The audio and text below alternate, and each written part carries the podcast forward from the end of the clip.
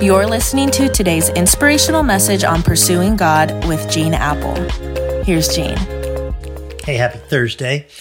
Uh, this weekend at Eastside, we're continuing in our series, He Gets Us from the Gospel of John, where we're examining the life of Jesus through this uh, eyewitness uh, who knew Jesus personally. Uh, you can find all the service times, all the locations, seven campuses at eastside.com. Deion Sanders is the new head coach of Colorado University, but before that, he was a famous football player for the Dallas Cowboys, kind of known for his showmanship, neon, Deion, prime time. And he was inducted into the NFL Hall of Fame a few years ago. And some didn't like him for his brashness, for his showmanship. I mean, he could do his primetime dance in the end zone.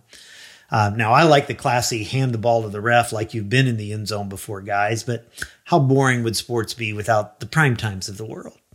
And during his acceptance speech at the Hall of Fame induction ceremony, he broke down. He thanked his mom, who selflessly worked several different jobs to support the family, and he said, If your dream is all about you, then there's something wrong with your dream. Several years ago, Deion finally surrendered his life to Jesus. And in a segment of his autobiography, he wrote these words He said, Everything I touched turned to gold. But inside, I was broken and totally defeated. I remember sitting at the back of the practice field one afternoon, away from everybody. Tears were coming down my face. I was saying to myself, This is so meaningless. I'm so unhappy. We're winning every week and I'm playing great, but I'm not happy. He says, I tried everything parties, women, buying expensive jewelry and gadgets, and nothing helped. There was no peace. He said, I had everything the world has to offer, but no peace, no joy, just emptiness inside. The Bible describes it in the first chapter of Ecclesiastes as chasing after the wind, and, and that's exactly what it was like. This week, we've been talking about Solomon, the lessons he teaches us in his journal, Ecclesiastes, specifically about living for pleasure. And he says in Ecclesiastes chapter 2, beginning in verse 7, he said, I also, I also owned large herds and flocks more than any of the kings who had lived in Jerusalem before me. I collected great sums of silver and gold the treasure of many kings and provinces. I hired wonderful singers, both men and women, and had many beautiful concubines. I had everything a man could desire. But he continues and says, So I became greater than all who had lived in Jerusalem before me. And my wisdom never failed me. Anything I wanted, I would take. I denied myself no pleasure. I even found great pleasure in hard work, a reward for all my labors. But as I looked at everything I had worked so hard to accomplish, it was all so meaningless, like chasing the wind.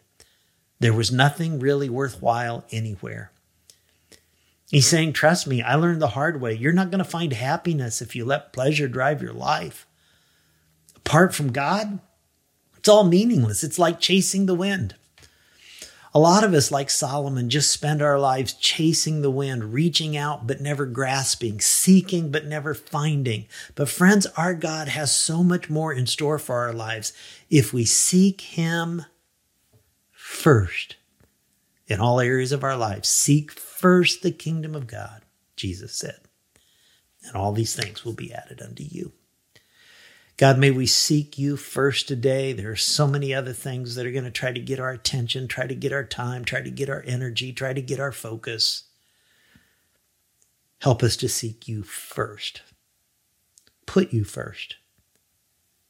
May our thoughts about you dominate our minds today as we engage in our work, in our conversations, in our relationships. And I ask it in Jesus' name. Amen. Catch you back here tomorrow.